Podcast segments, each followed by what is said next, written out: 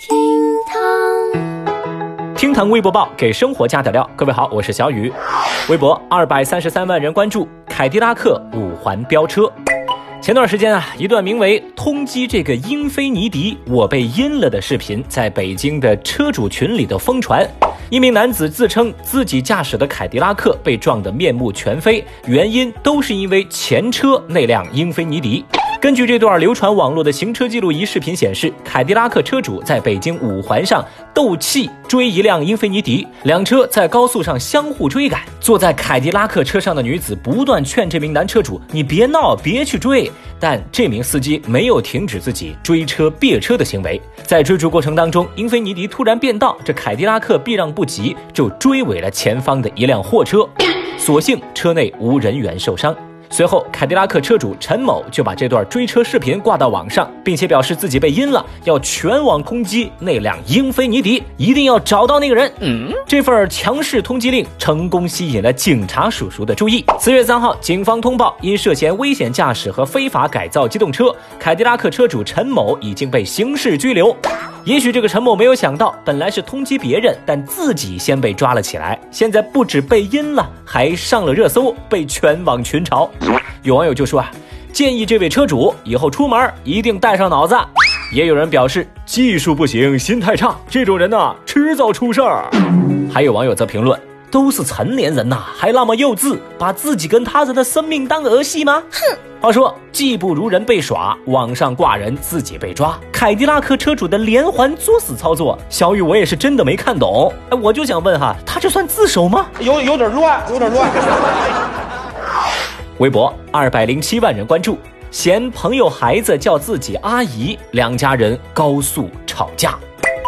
话说，小吴跟曾姐本是好友。二号这天，小吴正搭着曾姐家的顺风车行驶在高速上，在路上呢，因为曾姐家的小孩叫了小吴一声阿姨，小吴觉得这把自己叫老了呀，你应该叫我姐姐，就跟小孩的母亲曾姐展开交涉，两人一言不合发生了争吵。曾姐说了吗？哎，你小吴比我孩子大十几岁，叫你阿姨怎么了？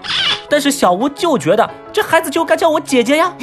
两个人针锋相对，谁也不让谁。一气之下，曾姐让丈夫把车停在高速应急车道。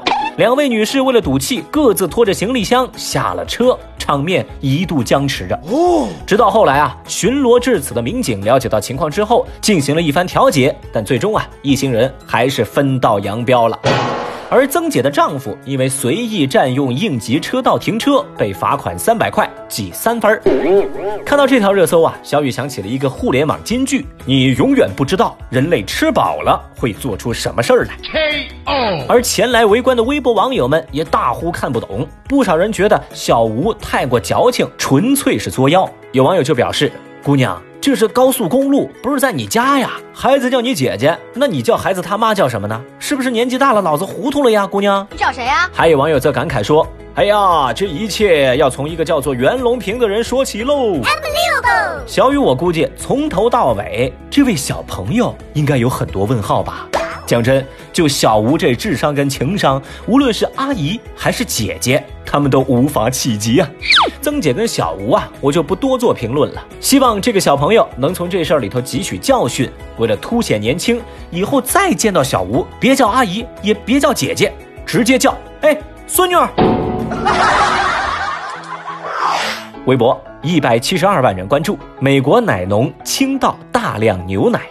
新冠肺炎疫情持续蔓延，美国的农业也受到了冲击。美国的牛奶供应市场受到了疫情严重影响。美国北部几个州的奶农计划将大量优质的牛奶给倒掉，而奶农也会因此损失惨重。由于无法及时的销售，当地时间的三号，美国威斯康星州西本德市的奶农已经将大量的牛奶倒入了下水道。与此同时，美国不少地方的民众却正对着抢购一空的牛奶货架而犯愁。这一幕让微博网友们惊呼：“这一集我学过呀！”很多人回想起曾经在历史课本上看到美国一九二九到一九三三年经济危机时资本家倒牛奶的故事，由此有人就感慨说：“啊，我们正在经历的历史以后也会被载入史册。”会吧？还有网友则表示说啊，如今跟九十年前唯一的区别就是倾倒的地儿由密西西比河变成了下水道，是吗？话说啊，二零二零咱已经见证了太多的历史，小雨此刻不禁再次心疼起今年的高考生。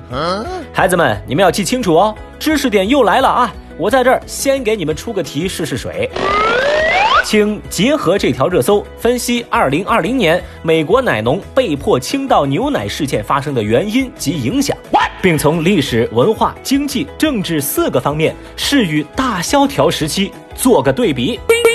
听到这题，我就问你怕不怕？马冬什么？马冬梅，什么冬梅啊？马冬梅啊！马什么梅啊？微博一百二十六万人关注。武汉女子给江苏护师寄十箱鸭脖。